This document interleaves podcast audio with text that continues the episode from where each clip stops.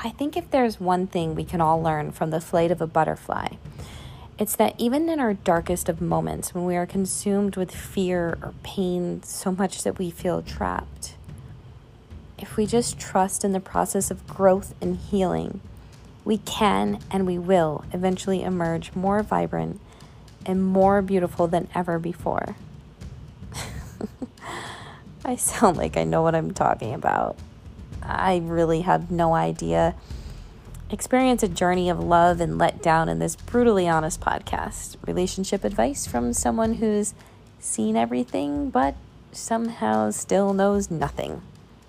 Hear stories from heartbreak to fairy tale love with open discussions. Memoirs of a broken, no, memoirs of a mending heart.